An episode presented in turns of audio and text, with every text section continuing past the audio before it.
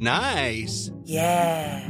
What you're hearing are the sounds of people everywhere putting on Bombas socks, underwear, and t-shirts made from absurdly soft materials that feel like plush clouds.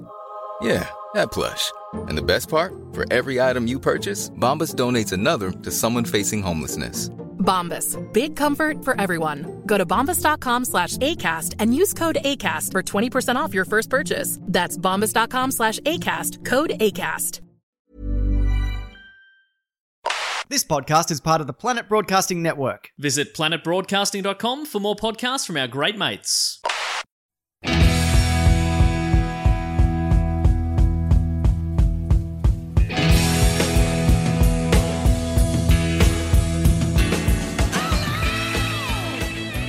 Welcome to Listen Now, the podcast where we go through the most important and rockinest albums of all time. This season, we're focusing on the albums from the 1980s. I'm your host, Matt Stewart, and with me, as always, is my co host and co cousin, Sam Tonkin. Welcome, Sam. Welcome, Matt. Thank you for being here this eve, mm, day, night. Thanks so much for having me. It's a real honor to be here, and I really appreciate you inviting me along. This week, we're talking about Dire Straits' mammoth hit album from 1985, Brothers in Arms. This was voted as the 15th most popular 80s rock album by our very fine listeners. Thank you, listeners, for adding that in. If people want to know what next week's album is, listen to all the way to the end. We'll do it after the outro. Some people like a little surprise. If you do like the surprise, don't listen to the end. But if you do like a non surprise, I mean, if you want the surprise to happen now, listen to the end. You can just skip there right now. What was your relation with Dire Straits growing up, Sam? Um, in short, sweet FA. right. You don't recall them at all. I like the hits, yes. Um, Yeah. because of, you know, my best mate, Triple M. Um, but otherwise, uh, that's pretty much it. I recognized a couple of songs that I didn't actually already know, but apart from that, really didn't know much about them. Not one of Craig's uh, favorite bands, and therefore not one I was particularly familiar with. Craig being your dad. Yes, Craig. You talk about him like the listeners are on first name basis with Craig. Yeah, they know they know Craig is Craig.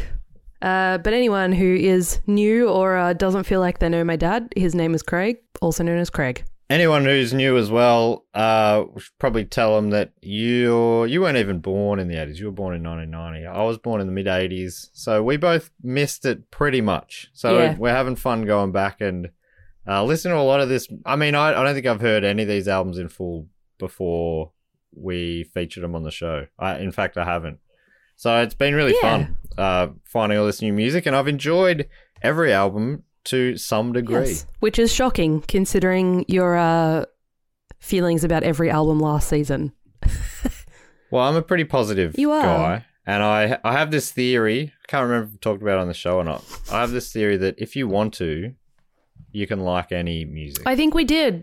I think we did on the episode that uh, failed because you um, didn't press record, but We don't talk about that. It's in the past. that's true. Hopefully not in repeat. no, So, I can see yeah. the waves. We're cool. We're cool. But I, re- I really do. I believe that I, if I want to, I can like any album. So I'm going into.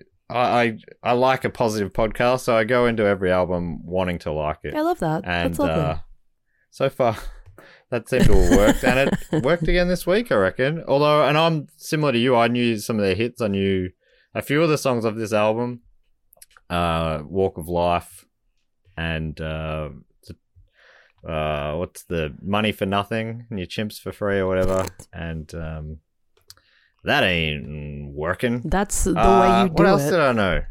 Oh, the the opening track. We'll talk about all this Yes, later. Other songs that I knew of theirs from before uh, that aren't on this album include like Sultans of Swing, The which like, seems to be their big hit, which I think is a really good song. Which we realized earlier in the week is the uh, Dire Straits equivalent to.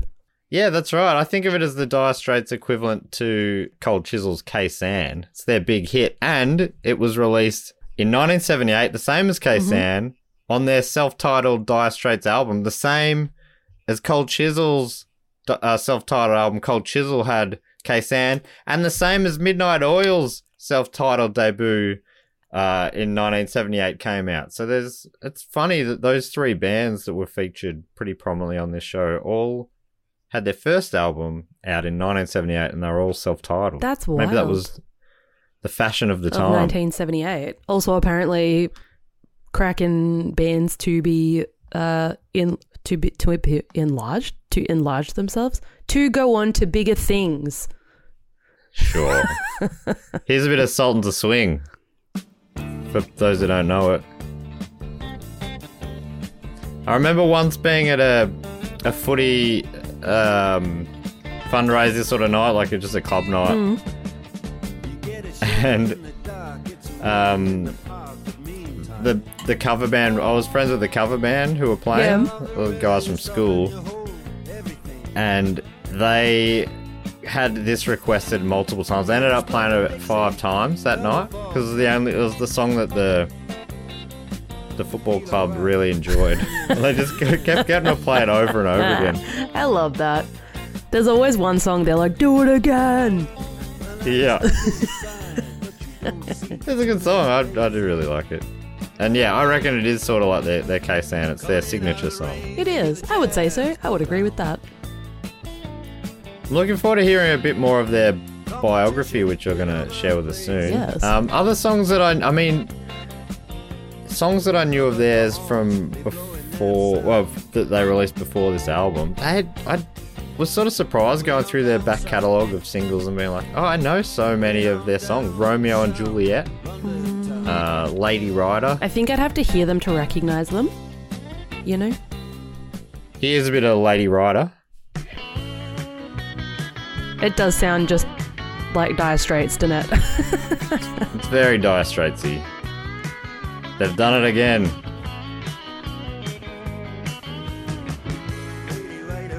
Oh, yes, yes, yes, I do know this. And then, well, you'd know it maybe from Triple M. Triple M. I always thought it was Lady Uh, Rider, about- not Lady Writer. Ro- It's like oh, Lady Writer Lady Writer. on the TV. On- Maybe it's about Angela Lansbury. Probably. from uh, Murder She Wrote. Probably. I mean, that would be the most obvious. They're English. They're all Yeah. English, aren't they? Or they're. Yeah, we'll get into that though. They are English, yeah. Uh, then Romeo and Juliet's another one of their big, big ones. You know this one?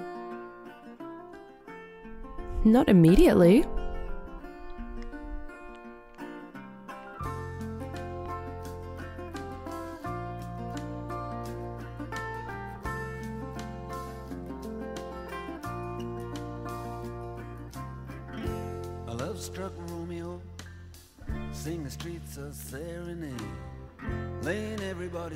I feel like I could know it, but it also sounds like every other Dire Straits song ever, so I could know it by accident. Oh no, I do know it. I do. I do. You and me, babe. How about it? It's Romeo. Hey, it's Romeo. It's got a bit of um John Cougar Mellencamp, Jack and Diane about it, like that kind of storytelling. Oh, yeah. like Jack says to Diane, that. Could that. Anyway, what you Gonna do about it. Just looking Juliet. The dice was from the start. I don't know. I think that I think they might be one of those kind of uncool bands, but uh, I, I think I like them. I, think I'm- shockingly I I'm going to disagree with you. I'm shocked by that. the other one, the other one that um, seems to have been a hit, but I don't know by name. Private Investigations. Sounds Let me see if I can find this. suspect That does not ring a bell, but it hit number two in the on the Spotify chart in, on the in, on the no, in the UK. oh wow Here it is. He likes a slow start. mm, In the vein of Trent Reznor. Res Noir. That's what he should have been called, Res Noir. Ah, Him Oh, and Vince. Noir.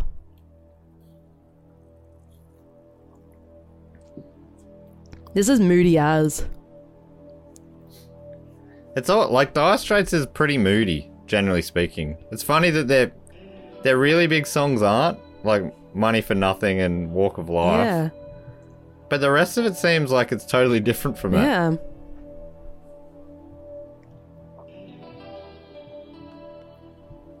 Like this got to number two. It's a nearly seven minute long. Holy. It also got to 21 in Australia. In what year? 1982. Shit. Got to number one in the Netherlands. Netherlands. All right. Did not chart in America.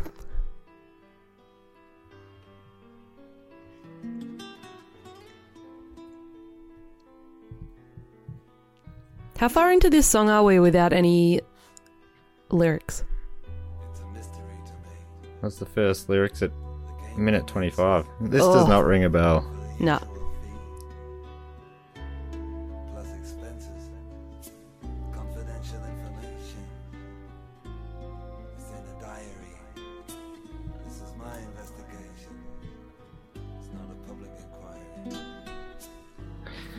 The man knows how to play the guitar. Oh, yes he yes he do. Um The Noff. the the All right. Knopf. Knopf. Well, enough of that. I don't think that's turning into anything I've heard Knopf, of. The Noff. The Knopf. Let's get Noffed. Let's get, let's get, let's get, let's get Noffed. Love it. Well, I, I want to hear more about him because I really don't know anything about him, Sam. And I know that you've been working on a little bio for the band, which I think similar to Trent Reznor, or maybe not quite not to the same degree, but I think Dire Straits is basically Mark Knopfler. Um, look, in short, yes. Uh, that is essentially yes. That is basically uh same. Um, so what I will start with, I know who Mark Knopfler is. Did not realize he was old mate Dire Straits. So that was a fun fact to learn. Oh, you know him Also- from solo stuff. Well, I I think I just knew the name as a separate Right. uh, entity. Not it was not ever linked with Dire Straits, so that was interesting. Also, I've spelt Straits wrong about twenty times. I put the GH in there for some reason, adding adding Strait. difficulty. Yeah, yes, actually, yes. Um, so these guys formed in London in 1977, which was the really like the start of the peak of punk, wasn't it? Um, Yeah. So it's an interesting time to form a band that sounds like they do. Um, so we kind of learn a bit about that with Huey, right? He, we Huey did, Lewis, yeah. who went on to form the News. He went over to England to break into this scene that I think Mark Knopfler was kind of in the In. pub rock, the English pub rock scene. English pub rock, which is like the OGs, you know. and then he, uh, Huey and his band got over there just as punk broke, and it And they're the, like, pretty "Oh." much put the end to their aspirations over there. Yeah, they're like, you know what? We're uh, we're, we're gonna head, we're gonna we're gonna go back now. That's that's cool. We we've I seen think it. they well they hung around for a while and tried their luck, but it just never quite came. And looking back, I think they were like, "Yeah, we timed that." Un- unfortunately, Um, well, let us let us go back to the start. Um, Mark and his younger brother David, who I also learnt today was in the band. double Noff. Yeah, double Noff, the ultimate Noff. Um, they were born in 1949 and 1952, respectively, in the home tune of our best mate Jimmy Barnes, Glasgow, Scotland. Ah, Um, they moved to Newcastle in northeast England when Mark was seven. Um, and their mum was English, and their dad was a Jewish Hungarian man who fled his native Hungary in 1939, uh, fleeing the Nazis, actually. yeah, it checks out timeline wise. 39's when it was all going down. I know a little bit about history. I've read a book. um, so they both went to a grammar school in Newcastle, and then you know they're hanging about. They're living in Newcastle, which is where their mum. It's their mum's hometown, or near their mum's hometown. So they started hanging out with their uncle Kingsley, which is an absolute boss first name, just on the side. Um, and old mate Uncle Kingsley liked to play harmonica and the boogie woogie piano, uh, which is a style of music that uh, stems way back from the 1800s from the African American cultures. Um, and was just a completely different style to like essentially the white people playing the music. Um, and so all these like funky different styles kind of really inspired Mark, especially. And he became uh, really familiar with different styles of music. Some of his favorites were Elvis Presley and B.B. King. Uh, and then he went on in, skipping ahead a little bit, went on to study journalism for a year in 1968 uh, and was hired as a junior reporter in Leeds. I pretty much am going to focus on Mark. Mark was the, we said earlier, Mark is Dire Straits. Um, he ended up being a junior reporter in Leeds where he met a local furniture restorer, country blues enthusiast, and part time performer, Steve Phillips. Um, from whose record collection and guitar style Knopfler acquired a good knowledge of early blues artists and their styles. Uh, and they ended up forming a little duo and performed at some local folk and acoustic blues venues. Uh, a couple of years later, he decided to continue with his education uh, and went to the University of Leeds, uh, deg- uh, graduating with a degree in English. Um, moving forward another couple of years, 1973, he graduated, moved to London, uh, and He's he's moved slowly south, hasn't he? Went from Yeah. Glasgow to Newcastle to Leeds to London. Yep. And he, it's, you know, London is where it all was all kicking off at the time. Um, and it's funny that you talked about his guitar playing earlier because he describes uh, finding his voice on the guitar was um, he was hanging out with friends one night and the only guitar available for him to play was this old acoustic uh, guitar with a badly warped neck and it had been strung with extra light strings just to make it usable because it was basically about to shit itself. Um, So he only was able to play like finger picking rather than like a proper strum.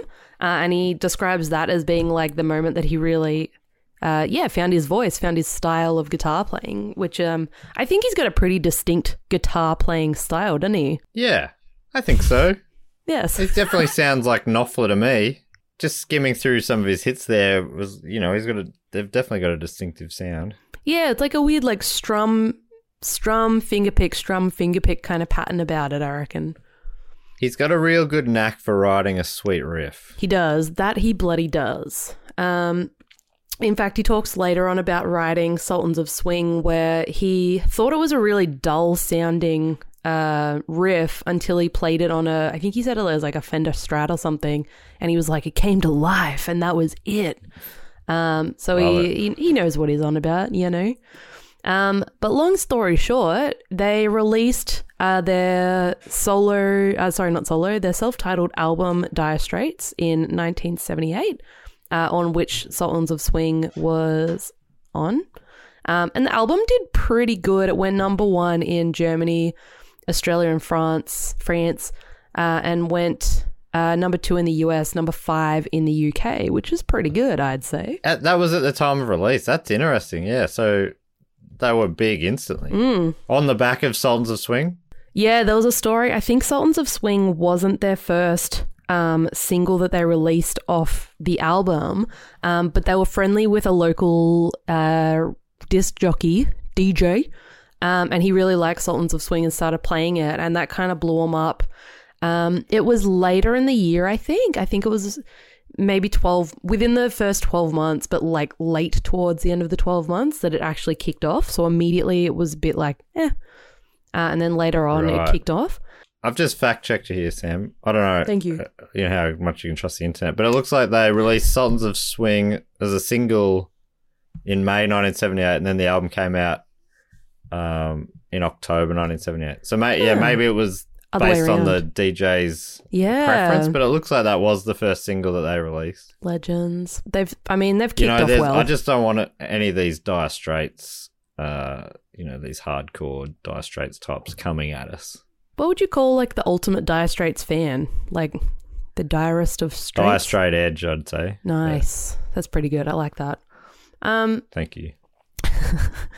Uh, but so, I mean, in a in a nutshell, if we're doing a bridge styles, they were relatively successful for the next, I think, three albums. And then, is this the fifth album of theirs? You're telling the story, It's true. but it is yes, it is their fifth. This is also the third or fourth album we've done that was the fifth of a band, isn't it? ah, that's interesting. If true, Um, I'm pretty sure our Midnight Oil and Van Halen episodes were both their fifth or, or were they sixth? I think that was sixth. You know how we feel about maths. In the UK, though, uh, all of their albums to this point have been top five. Yeah, like and they kicked off good. And they're coming off a number one album, Love Over Gold, in 1982. That's a lot of albums in a short period. That's very um cold chisel as well, isn't it? I'm guessing it was just a yeah how they did it at the time. Just every year One, two, pump out another. Yeah, album every year basically. That's pretty cool. They missed 81, and then there was a three year gap nearly between their fourth and fifth albums. And then I think it was not long after that they ended up breaking up. They were broken up for uh, from 88 until 91, I think. They took a few years off and then got back together until 95. Yeah, they so they toured this album and it was massive. Like it was just a worldwide hit, number one everywhere. Sold in um in Australia went 17 times platinum. Holy shit. 17 times platinum. That is a Um, lot. 14 times platinum in the UK. It went diamond in Canada and France. Wow. Nine times platinum in the US. It just sold millions and millions and millions of albums. That's wild. Apparently, there was a bunch of different reasons for this. CDs were just coming out, Oh. uh, and they they sold a million copies just on CDs alone. When they were also selling millions on vinyl and tape Shit. or cassette. And they their second or I think it was their second single off the album was uh, "Money for Nothing." They started with "So Far Away," the opening track, which we'll talk about soon. But "Money for Nothing" is like the the big runaway hit off this with Mhm. um, Sting doing uh, backup vocals. Which I only learnt listening and researching this album. I did not realize. Now that I listen to it, I'm like, oh, of course, that is exactly what Sting sounds like. And then they uh th- they released a film clip which is this sort of uh, super badly dated now, but it was uh this sort of CGI early CGI video, and they say MTV in the song a lot, even though it's sort of making fun of MTV and the bands, I think. But uh, it just blew up, and that just sent them into the stratosphere. So, and then they uh, sounds like they hated it. I saw a quote from Knopfler later saying if you can tell me one good thing about fame, I'd love to hear it. wow. Hated it. So that's pretty much why they went on hiatus and, and only released one more album after that. He just hated being in a huge band. That's insane. All the relationships in the band broke up or or hit trouble, I think, and um, yeah, it just was a wasn't a nice time apparently. wow, eh? Yeah, That's which is a little bit of a bummer. Um, now, do you have a review? Do you want some fun facts? Yeah, I can't remember what order we do that in. I, I normally do a review and then you can give us some fun. Fa- I reckon fun facts. Let's do after we listen to the track. That sounds good. Uh, so I found a review on All Music, hmm uh, which is normally where Adrian Zupp lurks. You know but- what? Funny, funny you mention Adrian Zupp. I was thinking today that we've not heard from him for a while. Uh, bit concerned, obviously. What is up with Zupp? And I've emailed him a few weeks ago asking if he'd like to partake in the pod. No response. So I've gone back to the original source of contact and uh, reached out on LinkedIn because I am a full adult with a LinkedIn profile. So hopefully we'll Take hear. a hint, Sam. He wants nothing to do with us. Zup, please. Zup. What's up? But uh we now we're starting to worry again. What is up with yeah, Zupp? We were so confident and now he's off into the abyss somewhere. But uh hopefully, Well, hopefully anyway- he'll come back to us and we'll keep you posted. But uh all music, not Zup. Yes, that's right. So Adrian Zupp unfortunately didn't have a review on this one, but instead his his big shoes have been filled by Stephen Thomas Earl Erlewine. And Stephen Thomas Erlewine writes, STE. I was, about, I was trying to figure out it is. brought the atmospheric jazz rock inclinations of their previous album into a mm-hmm. pop setting, hmm. resulting in a surprise international bestseller. Of course, the success of Brothers in Arms was helped considerably by the clever computer animated video for Money for Nothing, a sardonic attack on MTV. Wow. But what kept the record selling was Mark Knopfler's The Knopf, his increased sense of pop songcraft. Money for Nothing had an indelible guitar riff. Walk of Life is a catchy up-tempo boogie variations on Sultans of Swing. And the melodies of the bluesy So Far Away and the down-tempo Everly Brothers style Why Worry were wistful and lovely. Dire Straits had never been so concise or pop orientated, oriented, and it wore well on them. Though they couldn't maintain that consistency through the rest of the album. Only the jazzy Your Latest Trick and the flinty Ride Across the River make an impact. Disagree, but anyway. Brothers in Arms remains one of their most focused and accomplished albums, and in its succinct pop sense, it's distinctive within their catalogue. So that's that's a pretty good review. There's another there's a like a like an unabashed fan review underneath this, which I might read. Love it's pretty that. quick. Did you write it? Uh, no, I wouldn't call myself an unabashed fan, but I'm just I definitely rail against people who are too cool for stuff. Yes. this is one of those ba- bands where people are too cool for them. I'm like, ah, fuck off. Is this like Huey Craig all over? It is a little bit like that, I think. um, so, and this guy definitely he's all in. His name's Sashin Chavan, and he's given the album a five star review. Nice. Writing, and he, I love it. I love this sort of. He's just taking shots at the uh, the elitist type rock lovers. he says, "If you aren't be- if you aren't bent on being projected as an elite listener, and if you don't feel compelled to compare it with some of their previous output, you are likely to enjoy this Dire Straits album, and with repeated listening, fall in love with it. To me, it's a go-to album. Yes, I enjoy all their albums for different reasons, and also some of Mark's solo albums later. But the way this album soothes and resonates, I keep going back to it. This is more an experience than a review. I know. Are you sure you didn't write that? that literally could have been you about any of the later Cold Chisel albums where I was like, mm, not feeling it. You're like, you know what? I loved it. Yeah, I really think you. Um, I don't know. I think. I think you're.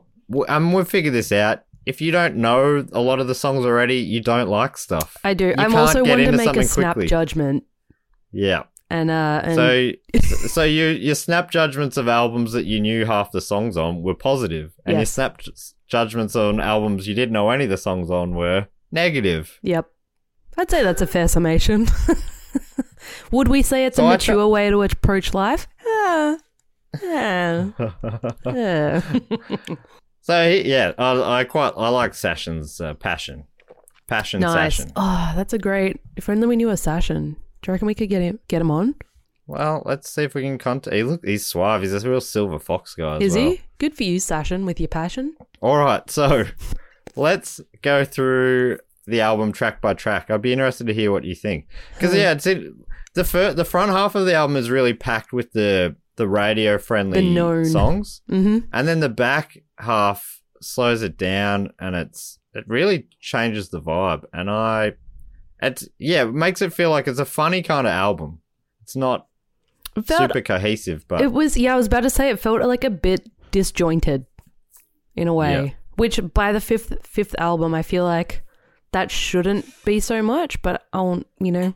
I don't know. Well, I think it sounds like it was the first album that really was like that. Previous albums were really conceptual and um, consistent, but yeah, they changed it up with this. Ready to pop the question? The jewelers at BlueNile.com have got sparkle down to a science with beautiful lab grown diamonds worthy of your most brilliant moments. Their lab grown diamonds are independently graded and guaranteed identical to natural diamonds, and they're ready to ship to your door. Go to BlueNile.com and use promo code LISTEN to get $50 off your purchase of $500 or more. That's code LISTEN at BlueNile.com for $50 off. BlueNile.com code LISTEN. Uh, all right, well, let's go start going through the tracks. Uh, so here's the album opener, "So Far Away."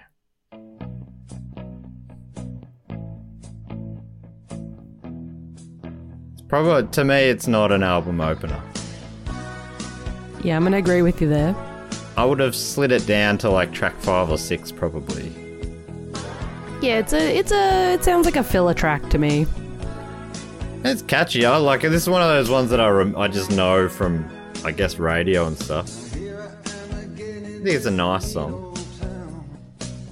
This was one of those ones that I feel like I should have known was by them, but I didn't know was by them.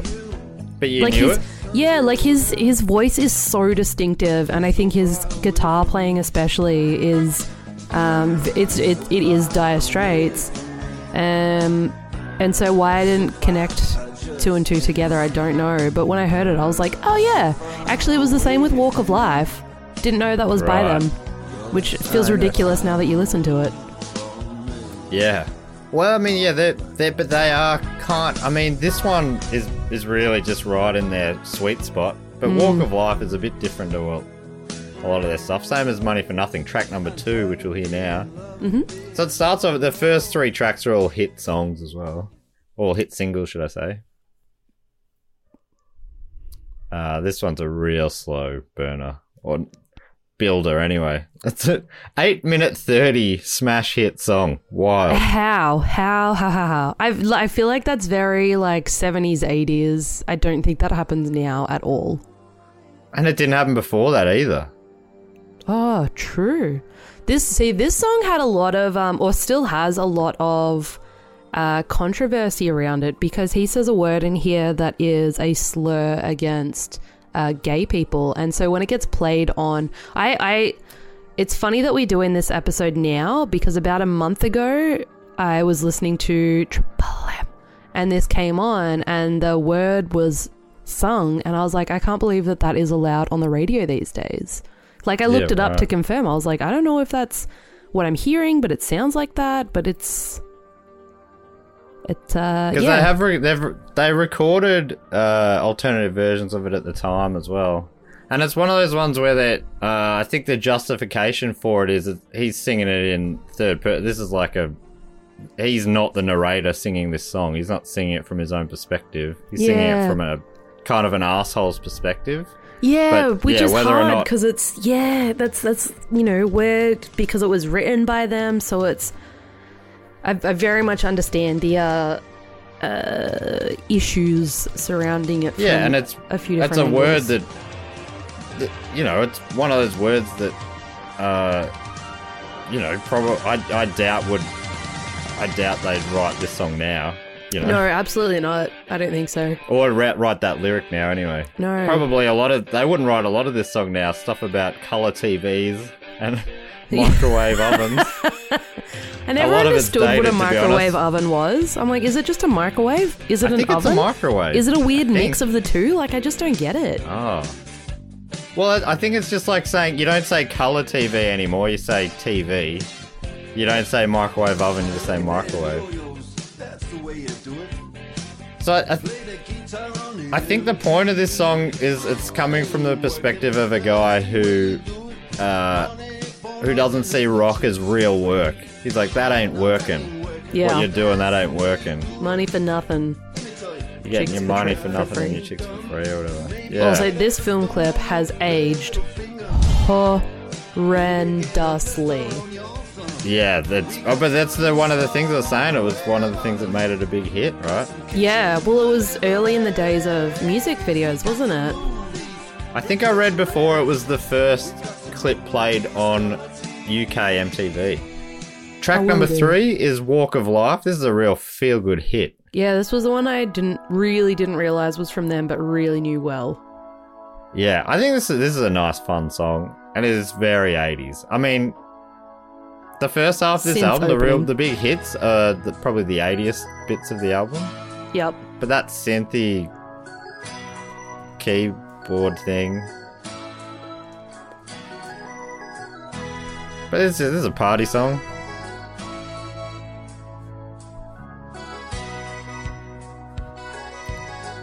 The next track probably gets into even more 80s territory, but it's hard to say. Different kinds of 80s.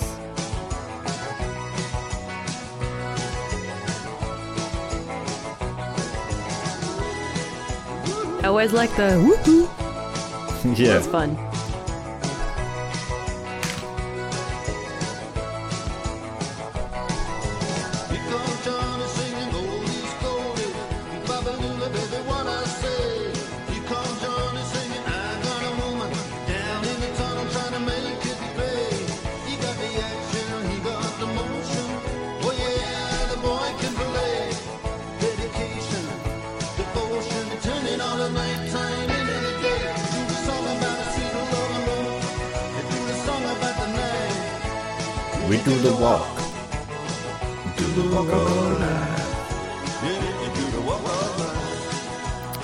The next track, track four, Your Latest Trick.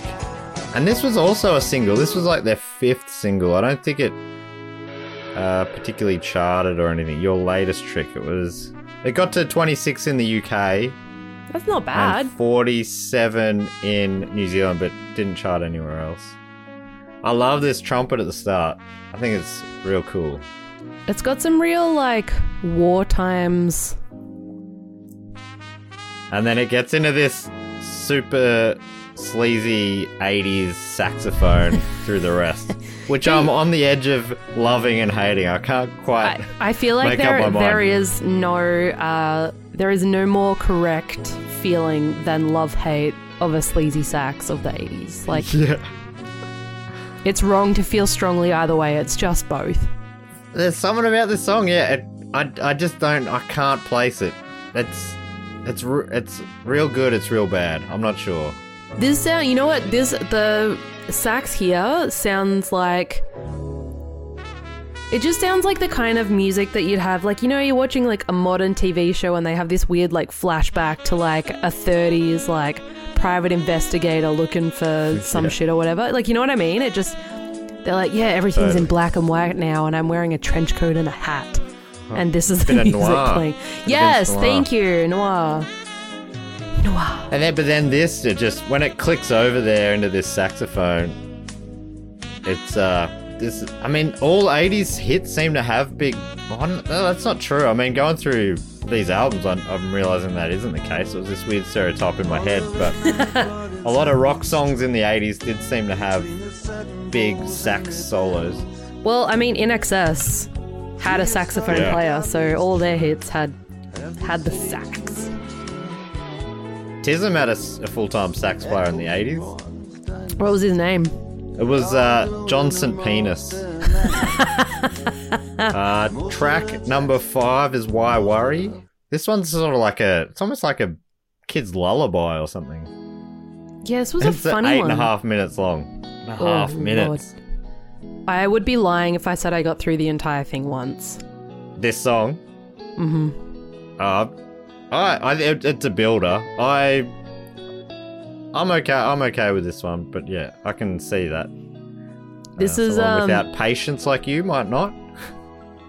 I can't even argue. It's literally, it's so true. it's, it's uh, to sum to sum me up in a sentence. No patience. Yeah. That's two words. Don't even need anything because anything longer and I'm already mad about it. But it's just a This, it's a um, real gentle song. I mean, it's called "Why Worry," and it does feel like because wasn't it was this album? Did I read before this album was recorded on a like some sort of tropical beach or something? Am I making that up? Yeah, no, I definitely reckon I crossed that information. Let me see if I can find it in my notes. Where in my notes? Yeah, they recorded in the Caribbean. In the Caribbean, yeah. In the uh, British Overseas Territory. I mean, what isn't, honestly?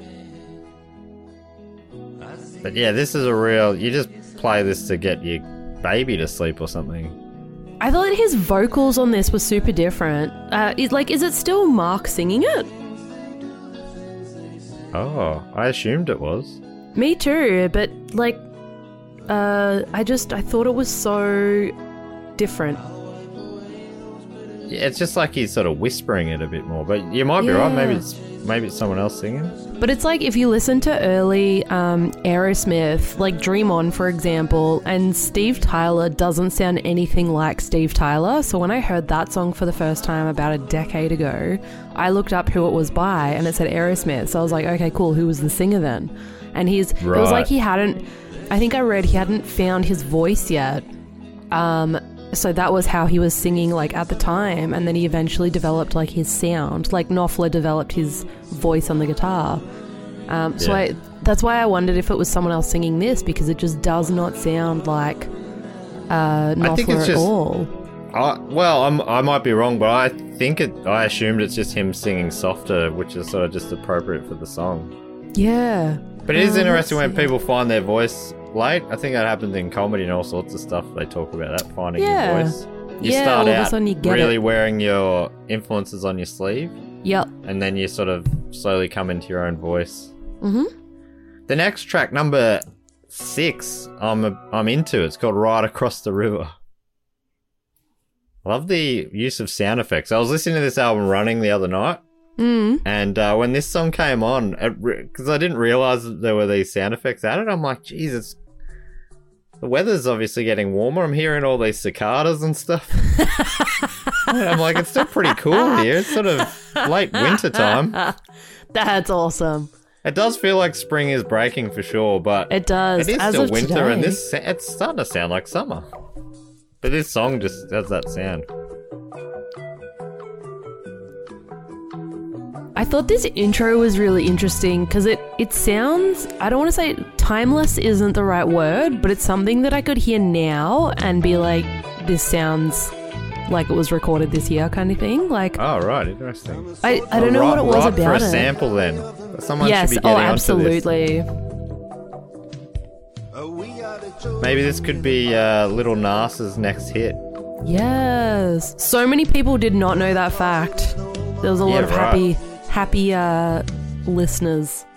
Shocked. That's so talking about the last episode where uh, Trent Reznor or a Nine Inch Nails track was used as the main sample from Little Little Nas, Little Nas, Little Nas's Yeah, Old Town Road. Old Town Road. Gonna take my horse down the Old Town Road. I'm gonna. Anyway, that's a fun fact from last week.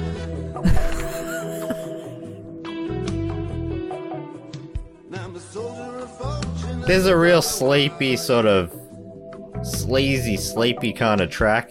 See, I was thinking like you're in a you're in a club, like one of those um, really dark lit clubs. You're in a really squishy, comfy um, armchair, and you've had you know a drink or two, maybe some other things or two, and you're just like really settled for the Yeah. night. You know, like you're just feeling it. How's the tonal shift from Money for Nothing and Walk of Life? It just Different. changes. It's, it feels like three different albums. Like this, it really is a disjointed album, isn't it? Yeah.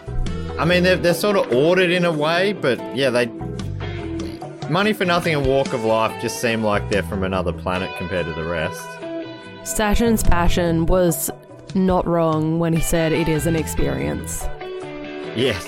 I think the next track, because so really it goes from Walk of Life, which is super up. Mm-hmm. Uh, then your latest trick comes down in this sort of sleazy sax stuff. Then Why Worry is this low tempo, low energy then- lullaby. And then, this one again is another low energy cruiser. But it's like it's like yeah, it's like vibe and cruiser. Like real cruiser is a yeah, good word. I think. I'm in. I'm into this. I'm into this. like we're tune. feeling this. Uh, we'll get to this, but I enjoyed this one. This one was cool. And then the next one I love because it it sort of feels like it's going in the same way, and then it just breaks the tension and and uh, gets a bit dramatic. I quite like. So uh, the next one is track seven. The man's too strong. Mhm.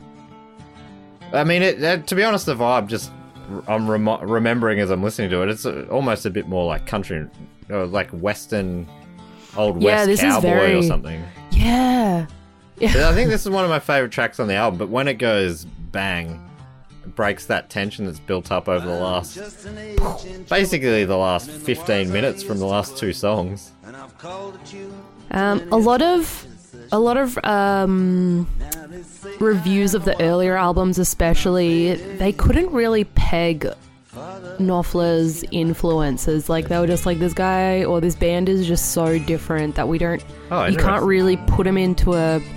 Uh, category with anyone else. The only person that they really kind of connected with was Bob Dylan, and I thought yeah. this was the most Bob Dylan sounding. Yeah, totally. The vocal on this is very Dylan-y. isn't it?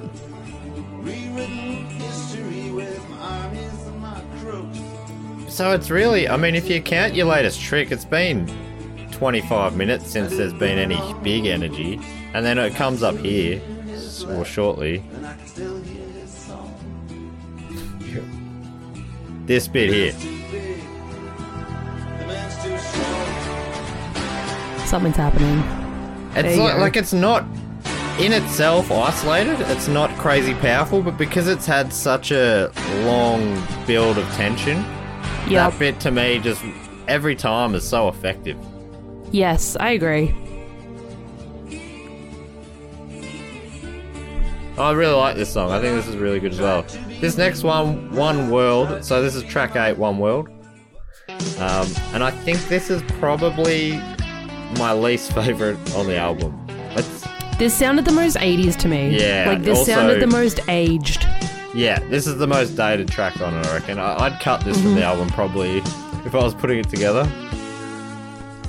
It also doesn't feel like it fits in. It doesn't sound like anything else on the album.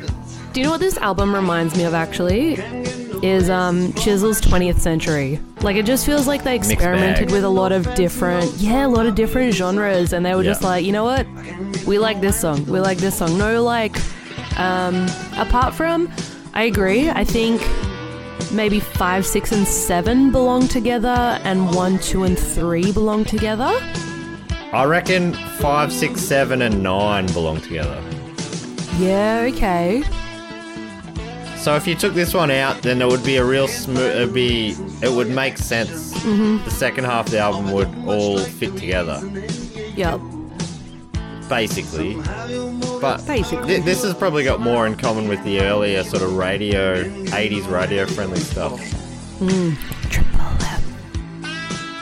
And then maybe so far away is, is the bridge in between the two, the sort of radio friendly stuff, and then the moving into the The slower, the, the vibing, mellow the stuff. vibing. Yeah, like light up a doob and sit in the corner kind of vibe. yeah. But this one's got such funky bass. It is. It's got a it's got a dirty little bass line. Yeah. Uh, and then the title track tucked away right at the end, a seven minute title track to close out, and it's it's, it's not as slow as Why Worry, but it's in that it's real down tempo. But I don't know, something about it is pretty amazing to me. Got something. well. Yeah. So yeah, you're right. It is. It is a. It's a weird album. Such a weird. Like when I was, I was expecting the whole album going into it to be songs like "Money for Nothing" and "Walk of Life." Yeah. Yes. Absolutely. But then, like, even "Money for Nothing" and "Walk of Life," I think are like two different ends of the of the Dire Straits spectrum. Right. Yeah. Um, which is funny because coming into this, I really thought everything sounded the same. So Yeah. Listening to it, this is of all of, of all the albums we've listened to so far, this is the one I've listened to the least. Oh right. Um, I- I've been smashing it. I've been listening to a lot. I- That surprises me not at all.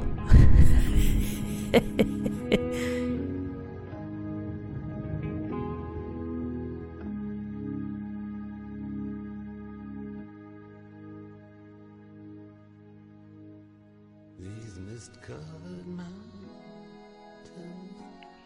I think this, this might be my favorite track on the album. I think. Really? I think this, The Man's Too Strong. I, li- I quite like a lot of these tracks. I like this one for sure. I really like. I like The Man's Too Strong. Oh wait, are we doing them now or are we getting to them later? Well, I'm, I'm giving you a short list for now. Why not? Going through, I, I really this one I really like. I really like The Man's Too Strong. Right across the mm-hmm. river. Mm-hmm. Your latest trick, I'm not sure about. Why worries? You know, f- I'm not sure about those, but I, I kind of like them enough, and they work on this album. I think. Mm. Walk of Life is fun. Money for no. I think my two standout tracks are Brothers in Arms and The Man's Too Strong. Interesting. What about what is? What do you reckon? I uh I like like as a package piece, I like five, six, seven. So why worry right across the river and the man's too strong. so Yeah, that is I- like that is a bulk. Not not like one over the other, but those three together as like as an experience. Yeah, no, I I, re- I uh, fully agree, and I reckon The Man's Too like- Strong works better coming after Why Worry and Right Across the River. Yeah, Yeah. I agree too. I think I by like itself it's a a, bit eh. But it's Yeah, interesting because a lot of the reviews I was reading were like the top half of the album works and the second half is a bit patchier. But I almost think it's Oh. the other way around. I would agree because I, I like I just think Money for Nothing and Walk of Life are so different, and then So Far Away and your latest trick are just like it. It's literally like the songs that were released as singles are great as standalones, but as a collection, as an album, I just don't think they fit together. Whereas that five, six, seven chunk is just like a piece. It feels like Evie parts one, two, three kind of thing, you know? Like they just Yeah. feel like they need to go together and you can't listen to them by themselves. Unfinished story. Do you know, out of interest, I listened to their first album um, just to kind of, because I thought so much of their stuff sounded the same. So I was like, let's give a comparison. Uh, and it's definitely, they've got like a fuller sound now.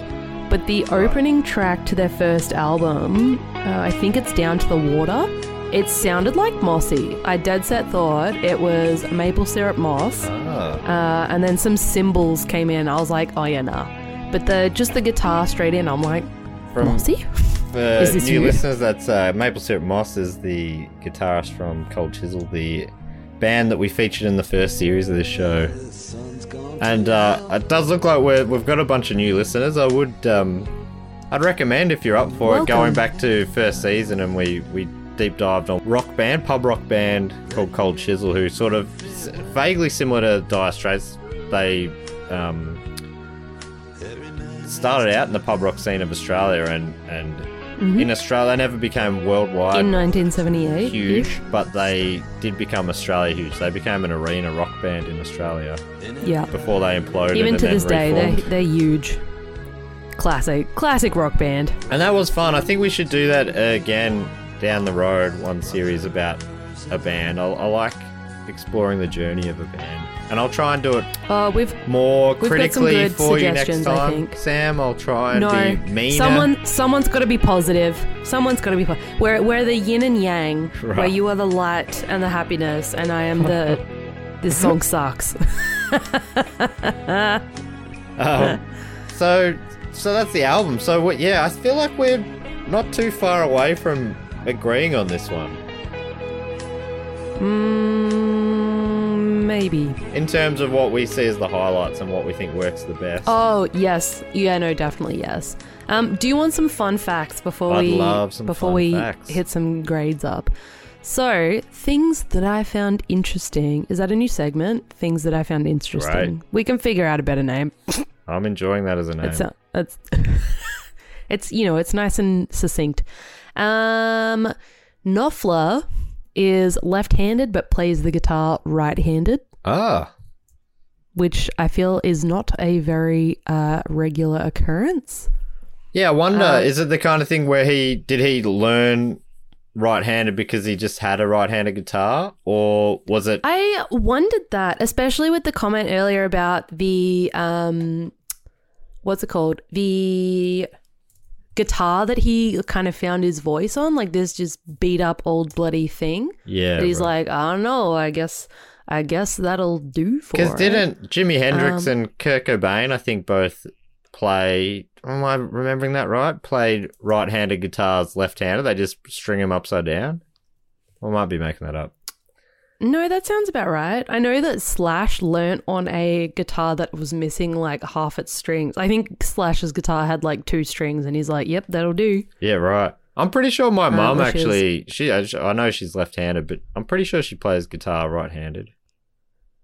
Well, my dad's a lefty, Craig, for uh, as we mentioned earlier. Yeah, my sis- siblings call him Craigos Barbados or just Barbados for short. Don't ask me why these names come about. I don't know. Okay. Um, but dad is a dad's a lefty, and he uh, writes left-handed. He kicks footy on the left foot, but any bat and ball sports, so tennis, golf, anything like that, right-handed, Interesting. which is so weird. yeah, I wonder what, how Um, that works.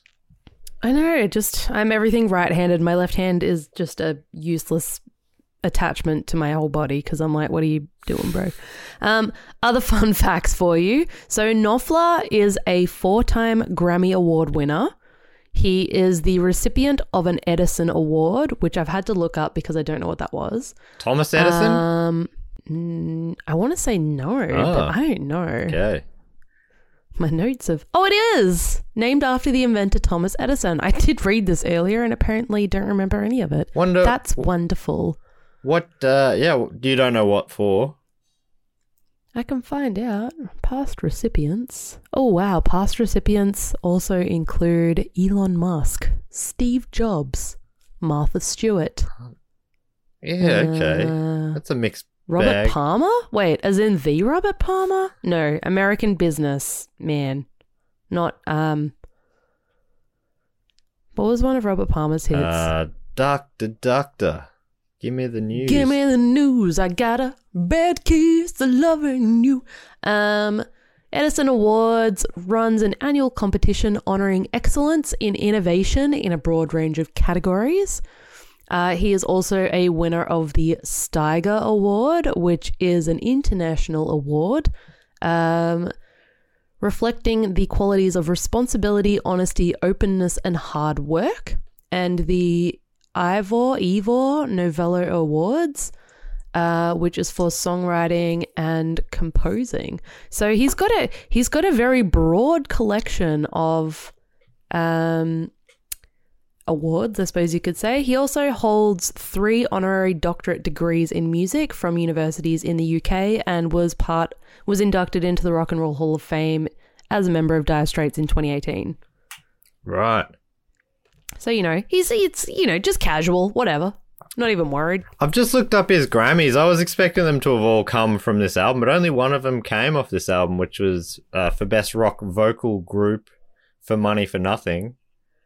His other for Grammys were for in 1986 for Best Country Instrumental Performance with Chet Atkins for Cosmic Square Dance, as well as in Chet nine- Atkins was listed as one of his inspos in the early days, so Oh, that's right. fun that he Oh, got to cool. perform with him. And then in 1991, again with Chet Atkins, he won two more for Best Country Vocal Collaboration Best bros. uh, for Poor Boy Blues and for Best Country Instrumental Performance for So Soft Your Goodbye. I'm pretty sure once they broke up, Mark Knopfler went solo, and it was a lot of country. Hmm. Oh, that's interesting. I've been Yeah. listening to a little more country lately. I've definitely, as a kid, I thought, I don't know, it was probably my least favorite genre. And now uh, I've definitely warmed to it quite a bit.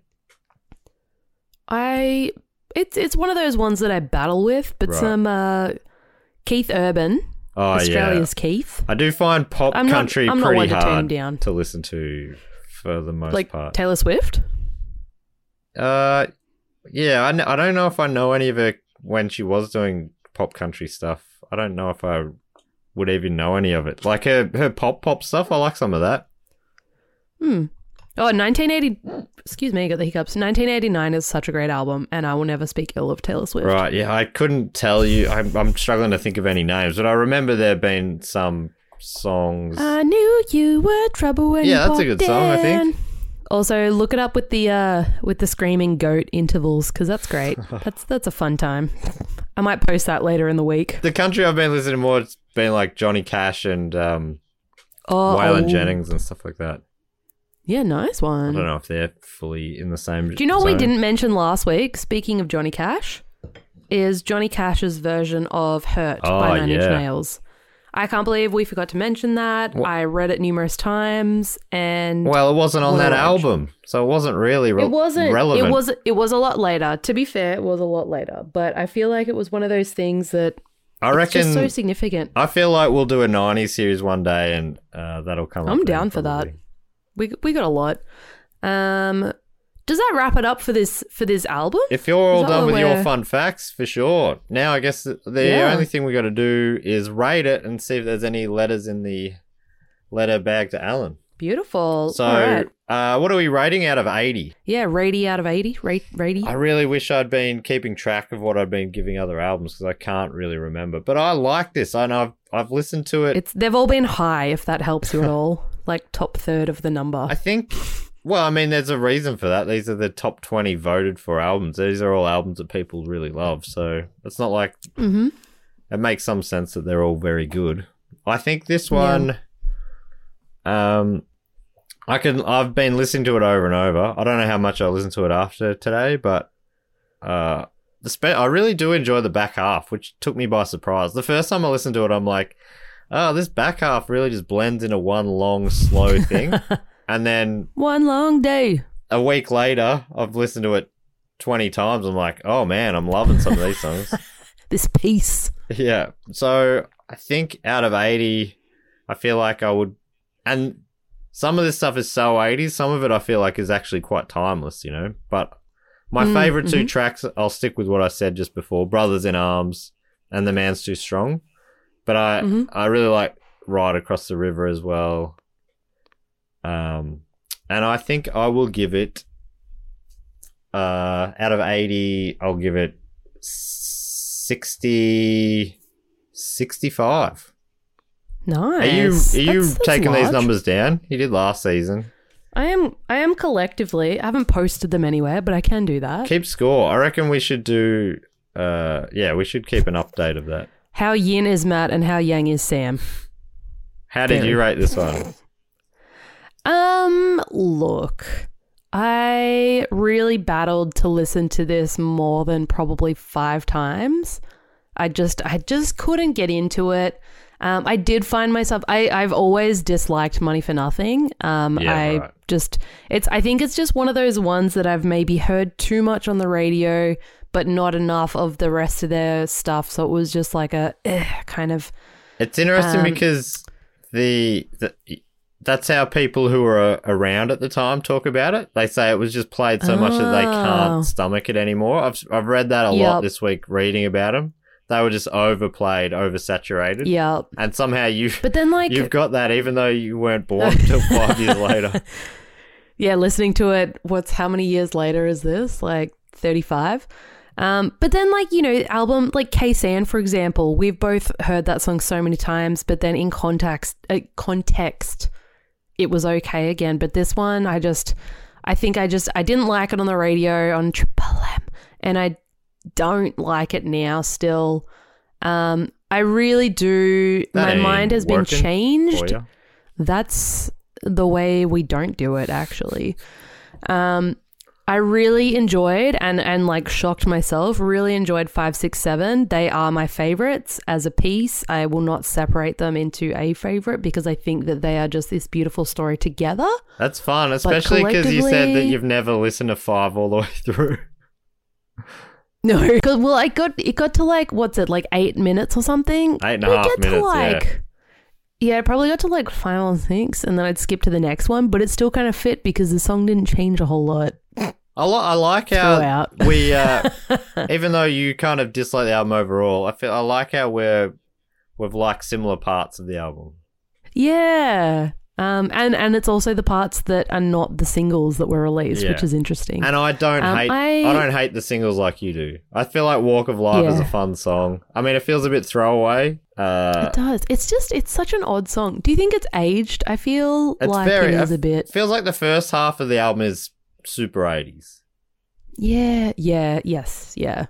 and I don't necessarily mean that as a Straits. positive or a negative. It's just it's just of its time. it is just, whatever yeah, it's an observation, whatever that means. Yeah. Um, I am going to rate this.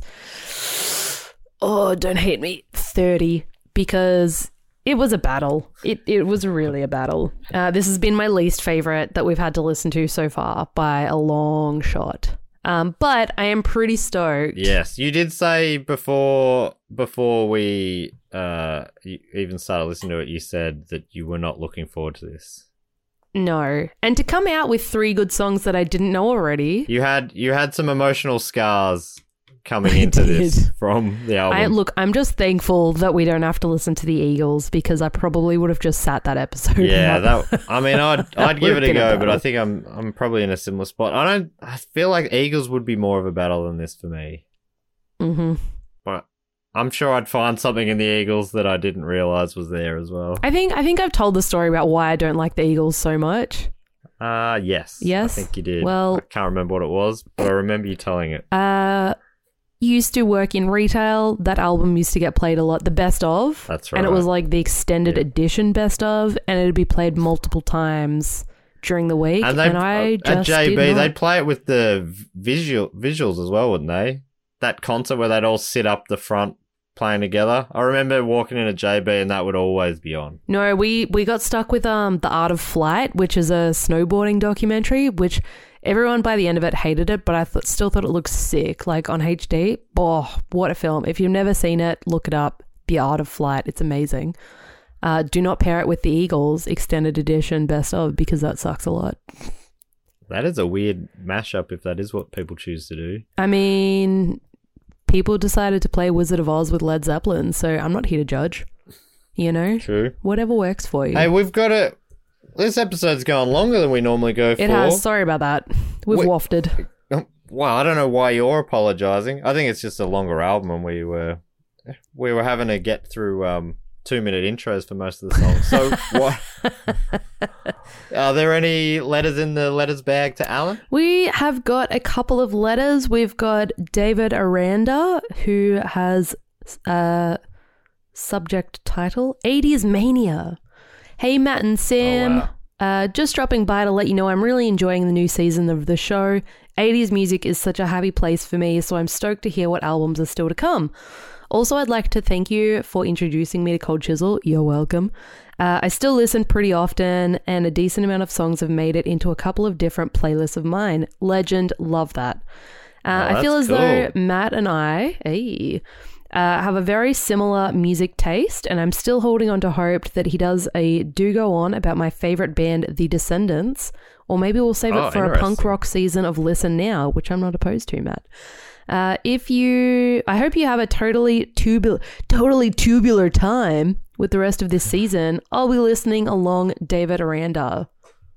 Legend. I imagine. Sam. Thank you, David Aranda. That's a great message, and people can uh, get involved if they want to write in at the email address listen now pod at gmail.com. Um, but yeah, uh, the Descendents, Sam. I don't know how familiar you are with them, but I reckon a lot of the bands you like would have grown up listening to the Descendents. They're sort of one of the early pop punk bands. I agree. I know what their t-shirt looks like because people wear them at work all the time. Mi- Milo, uh, the character from the the, the Descendent shirts, you'd know. Milo goes to college and all that. Yeah, with the and then. Frenzal Rhomb did a parody of it called Trevor Goes to TAFE or something like that. I love that. Yes, Trevor, get to TAFE. um, we've also got an email from uh, Alex who has said that her husband Doots' mind was blown by the uh, Nine Inch Nails Lil Nas X fun fact. Uh, who is a big Nine Inch Na- Nails fan following the Quatsa Nine Inch Nails concert back in 2014. Keep up the good work. Um, Ah. short and sharp, love that. That's nice. Um, and one more from Caitlin. Uh, Hi, Matt and Sam. I'm glad the pod is back. I'm enjoying listening to the full albums before before listening to the episode. So far, I've never heard any of these albums all the way through before. Same. Uh, I hope you do a season on the 90s sometime or maybe an ACDC season. Hey. Uh, thanks for continuing to put out the show during this difficult time, with extra thanks to Matt. Uh, that's because I gave you a shout out the other week for doing all the editing, even though that sucks balls, and uh, you're the one doing it. Uh, thanks, cuz. Uh, I've been listening to Do Go On for a few years now and jumped on board for Listen Now and Primates right away, even though I thought Primates was a joke at first, but I guess the joke was on me because I ended up listening every week. Wishing you all the best from Caitlin. On ya, Caitlin. Hey, Caitlin, you weren't wrong. It was a joke. And uh, And also Yeah. the joke is on you because now you listen every week. And is it? And did I- I hear and I make it recently that uh, Primates is back as well, It's by the way. Twice a week, we're doing uh, recap episodes of The Umbrella Academy if anyone's interested in that. oh wait, watch the first season. pod. Yeah, that's what we're also, doing now. Robert We're- Sheehan, beautiful man, love him. Klaus, Which one's Robert Sheehan? Klaus. He's the he's the Oh, one who's pretty cooked, but I love him. He's just He's he- going to get a spin off show, apparently. Klaus. Really? Oh wait, he's like he's like Robert Downey Jr. playing Iron Man, where you're like, what's the difference between you and this person in real life? Because it's it is the same person, and I love Right. that. Well, He's one's great. American, one's English, I guess. There's some difference. Look, you got me there. You got me there. I only learned that this week. Fun fact. Hey. Anyway, yeah, so if people are interested in the Umbrella Academy, check out Primates podcast. uh, and do go Uh, on. It started out as a bit of a joke, but it's a fun joke, and I've learned a lot about monkeys and apes. Which is wonderful. Since. I started it, We needed that. which are my favorite animals. uh, and do go on. Where can they find you for that? Uh, yeah, if they just search for Do Go On on their podcast app. Uh, the most recent episode's actually, or maybe not the most recent by the time this comes out, but uh, one of the most recent episodes is music related. It's about the Woodstock Music Festival. It's Oof. the story of that. Dave researched it and he told told us the whole story, and it was fascinating. That sounds amazing. yeah, it was a real mess, but it all worked out in the end. So, um, And some legendary stories keen, to They should definitely check out that episode. Excellent. Um, and also, uh, because we are doing this podcast in uh, isolation in Melbourne, uh, we're only releasing it every fortnight at this point in time. Hopefully, that's not for too much longer. Uh, but during those off weeks, I am just going to spam our socials, Listen Now Pod on Instagram, uh, Facebook, and Twitter with random albums uh, that I really enjoy. Last uh, break was Australiana, and the coming week is going to be all female artists, which I'm really excited about. Nice. Yeah, that was great. I was enjoying watching your recommendations. Thank you. Uh, cool. Well, I guess that leaves us with nothing else to say apart from um, follow us on social media and all that sort of stuff. Listen to our pod on Instagram, Twitter, and Facebook. Uh, and our personal social medias are all listed in the show notes as well. If you want to follow us on there, please follow us on there. Please. Make us feel validated. anyway, that's all the time we've got here for Listen Out this week. So there's nothing left to say apart from goodbye, Astrid. Goodbye.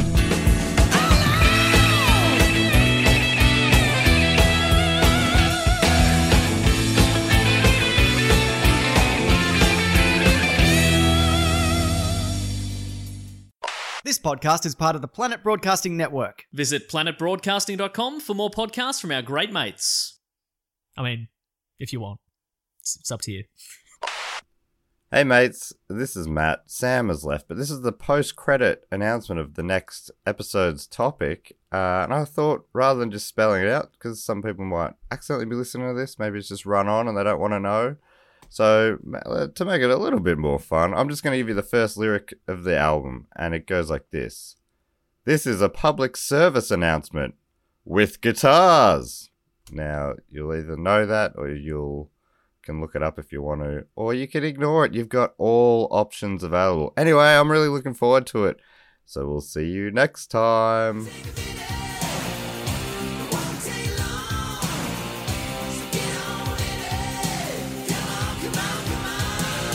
Let's get, let's get, let's get, let's get naft. Hey, it's Paige DeSorbo from Giggly Squad. High quality fashion without the price tag. Say hello to Quince. I'm snagging high-end essentials like cozy cashmere sweaters, sleek leather jackets, fine jewelry, and so much more. With Quince being 50 to 80% less than similar brands. And they partner with factories that prioritize safe, ethical, and responsible manufacturing. I love that. Luxury quality within reach. Go to quince.com slash style to get free shipping and 365 day returns on your next order. Quince.com slash style.